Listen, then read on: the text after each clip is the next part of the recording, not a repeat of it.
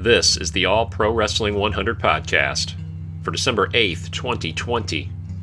I'm your host, JB. This podcast is all pro wrestling and only pro wrestling. Tonight we've got the WWE Raw in depth recap and review, so let's get right to it. Kicking it off with Randy Orton, he says he wants to go to the Funhouse. Last guy to go there burned it down, and then next week it just mysteriously reappeared.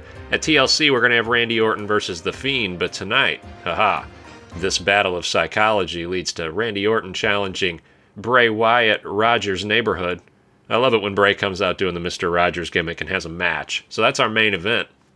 We're going to kick off our first match here with a Raw Women's title non title, because that's a terrible idea. Another non title match. This one's Asuka versus Shayna Baszler. This should be a main event, and it should be for a title, but it's not. Uh, you know, the WWE has given up on any logic involving the entrance order. Asuka comes out as the champion in a non title match and stands around posing through an entire commercial break and then an interview with Shayna Baszler before Shayna comes out, who's never been champion, mind you. Asuka, one of the top characters in rest- women's wrestling in the last five years, coming out first and standing around like a fool. It's one of the many things, little things, that leads to an overall inferior wrestling product eh, that Vince just seems to have overlooked or stopped caring about. Now, outside the ring, Nia and Lana battle it out, and Lana actually gets the better of Nia, and Shayna can't believe it because Lana's went through so many tables that that this is just shocking. And so Asuka, you guessed it, roll up pin. It's another roll up, folks. Mm-hmm. Another roll up. You know, a roll up is supposed to be a surprise pin in the Pat Patterson book of finishes, you got your surprise pin section. That's that's the roll up. When you guys do two roll up pins on every program every week, that that's not a surprise anymore. No one is surprised. So yet another little thing making an inferior product. I just dislike watching Raw. Raw was good two weeks ago. It was the first time I've enjoyed watching Raw in months, and here we go again. Third match, intergender tag team throwaway match where Ricochet and Dana Brooke go over on Slapjack, who uh, has no identity, and Jade or Reckoning, who has no identity, so that we can tell a storyline about how Mustafa, the new pronunciation of Mustafa Ali, get the Ali out. Mustafa is unhappy with all of his recruits for this failed stable. So, in other words, Ricochet and Dana Brooke are facilitating a storyline about enhancement talent. Jobbers. Terrible. Not a fan of this at all. Okay, next, Miz and Morrison TV they have AJ Styles on with his bodyguard. It's going to be AJ Styles versus Drew McIntyre in a TLC match at the TLC pay per view because there's nothing more redundant than TLC matches at TLC.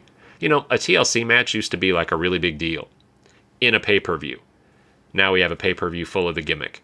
Last year I was fine with it, but it's a new year now. I think the TLC match should go back to being a match that you have between certain people to accentuate their feud. Maybe not something you force three or four of a year. I don't know, but Miz and Morrison impersonate Drew and Sheamus, fella.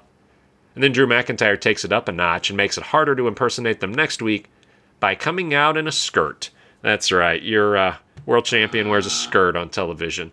That's going to promote a match between them and maybe a coming out party for Sheamus and Drew, because you know Sheamus has been chasing Drew for a while now. He had the thirsty T-shirt, right? He was bringing him presents and cosplay outfits, and and now now Drew comes out for their first tag match promo and he's wearing a skirt. Eh, Vince has some strange tastes. We're moving on. Shelton Benjamin versus Kofi Kingston in a mid card rematch from 2008. Yeah, I have no idea what's going on here. Guys, seriously, nobody cared about this in 2008, and I can't believe these guys have made it 12 years in their careers. They're still in great shape. They're on Monday Night Raw. They're still in the mid card. You know, Kofi had a run as world champion that nobody took seriously, so I guess they didn't just tread water. But no one cared about this match in 08. Nobody cares about this match now. And I'm tired of seeing all these one off matches that are supposed to lead to the Hurt Business becoming tag champs because I want the Hurt Business to just become tag champs. Come on now. That Kofi wins with a Trouble in Paradise despite a bum knee. And then, just like last week, Cedric Alexander says, Oh no, you got to fight again. And, and he beats Kofi. So we have another match with Kofi. He fights twice. Now he has a bad leg, and that's the story of the second match. Cedric beats him because of his bad leg. The story is the Hurt Business get to win the tag team championships. So let's hope that happens sooner rather than later. Next up, we have a handicap match for absolutely no reason. It's Drew and Sheamus versus AJ Styles, his bodyguard, The Miz and Morrison. Drew and Sheamus, of course, come out first because, again, no logic in the entrance order. You know, this was a fun match, but if I didn't host a podcast about pro wrestling, I would have simply fast forwarded to the end where AJ got the victory. You know, to tell the story, Sheamus ends up beating up McIntyre on accident. AJ hits a forearm and pins Sheamus. Post match, Sheamus and Drew take their aggression out by bullying a jobber at catering. Yes, that actually happened. They're both babyfaces right now, and they bullied some jobber back at catering. Okay then. TNA main event from 2016 Bobby Lashley, the Walking Armageddon, versus the charismatic enigma Jeff Hardy. You know, this match really took me back in time to 2016. Next week, we're going to have Ken Patera and Nick Bockwinkel recreating a program from the AWA in 1989. For now, Lashley wins via the Hurt Lock submission. Matt Riddle hanging around with Jeff Hardy both during and after this match, and it it was by hanging around I mean intimately hanging on to, making like pouty faces uh, throughout the match at at Lashley. I, it's beginning. I'm beginning to believe that bro means something different than I thought it did.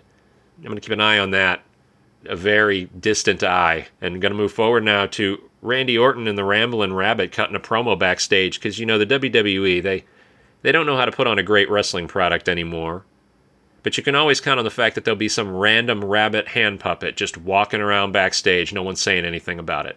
Just random rabbit hand puppets lurking behind doors backstage that grown ass men are supposed to interact with both on and off camera. I'm sure. It's an exciting place to work. It's like Disneyland on acid, that WWE. It's an exciting place, an exciting place. In our main event of the evening, we've got Randy Orton taking on Bray Wyatt Rogers' neighborhood, which, you know, like I said earlier, I enjoy watching Bray fight in a sweater. Indeed. Randy wins by pinning Wyatt. The lights go out. We get the blackout scene. The lights come back on. And the Fiend is down there underneath Randy, which, you know, I really feel like this is just a, a way to relate to the audience because who hasn't had too much tequila at some point in their life and had a blackout and woke up on top of something that looked like the fiend? I think it's happened to everybody at least once. So I don't know. yeah, exactly. You know, so the fiend then pulls his mandible claw gimmick, which I don't know if I'm the only one that's ever noticed this, but a whole lot of mandible claw lately, first of all. We got Su Yung and Britt Baker and the Fiend and I tripped over a mandible claw at the grocery store the other day. But listen, when when the fiend he, when he forces his way into a man or woman's hole, their mouth, I mean, but their hole with his with his hand part, and he sticks his tongue out of the mask, you know, and he pants and he leaves spittle all over the camera while he like grinds on the mat like a twerk girl on the internet, like a webcam girl, you know, she's grinding and he's got his hand thing down in somebody's hole, and it just seems kind of rapey to me. I don't know. That's maybe it's just me. It just it seems seems kind of rapey is all. So that's how WWE ended with an assault of one kind or another. I, thanks for tuning in. You know, it's it's just WWE. We got an exciting week of pro wrestling though. Once we get past the rape, uh, when you're all ready to get past that, TLC coming up this weekend. We've got AEW on Impact tomorrow night followed by AEW Dark and AEW Dynamite, where we are going to have an interview with Sting and Tony Schiavone. It's going to be an exciting week of pro wrestling, despite Randy having to have therapy and give a statement to the police about this graphic assault by the Fiend. Uh, come in, tune in tomorrow for our coverage of AEW on Impact. This has been the All Pro Wrestling 100 podcast. Subscribe where you listen.